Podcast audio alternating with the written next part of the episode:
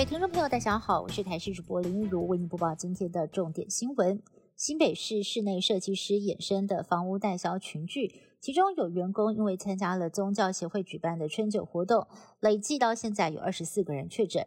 由于春酒当天曾经有八十几个人一起聚餐，当中有十一个人确诊，另外有二十五个人接着去唱歌续摊，结果呢造成了十三个人染疫。专家直言，其实唱歌跟吃饭哦，都可能会有飞沫还有接触的传播风险，传染病毒的风险是一样高的。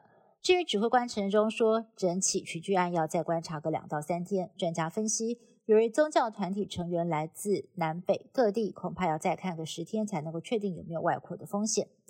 被动元件大厂国巨传出有员工确诊，任职高雄男子厂的一名三十多岁员工属于宗教传播链。十三号北上参加聚会，十七号喉咙痛，就在今天确诊了。厂区随即全面消毒，也分红黄区还有一般的管制区。针对三百九十二个人进行风险评估，目前最紧密接触的红区二十二个人裁检全部都是阴性。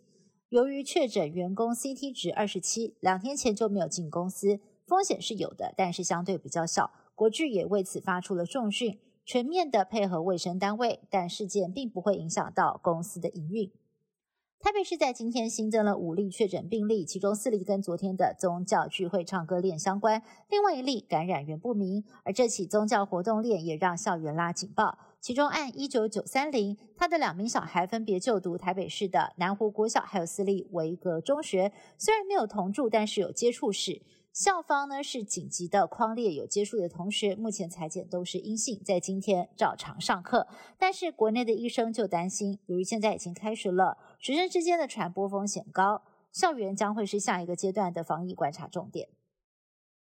日本疫情刹不住，东京现在还出现了首起的 BA. 点 two 社区传播，由于 BA. 点 two 又被称为隐形版的 Omicron，传染力很高，恐怕使疫情更加失控。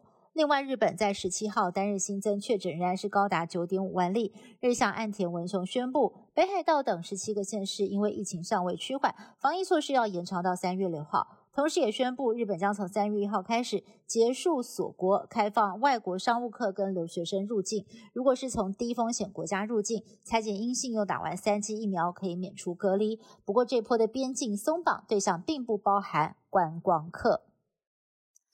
热门英文猜字游戏 Wordle 从欧美红到了亚洲，不过最近有玩家抱怨游戏的难度变难了，指出上个月底 Wordle 以七位数，也就是数百万美元出售给《纽约时报》之后，难度就提升了好几个档次，让很多的玩家玩到崩溃想哭。不过《纽约时报》否认增加了游戏的难度，欧美的玩家则是觉得难度提高反而增加了游戏的趣味性。香港本土疫情延烧，十七号新增了六千一百一十六例确诊，刷新了单日纪录。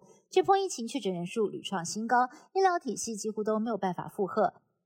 很不巧，最近香港的气温下降，更让年长的病患在寒风当中发抖。北京派出了防疫小组前往。香港特首林郑月娥迎接时表示，不排除实施普筛。另一方面，传出了广州、深圳等地爆发疫情，矛头指向香港的偷渡客。目前，珠海机场飞往北京的航班已经全面取消。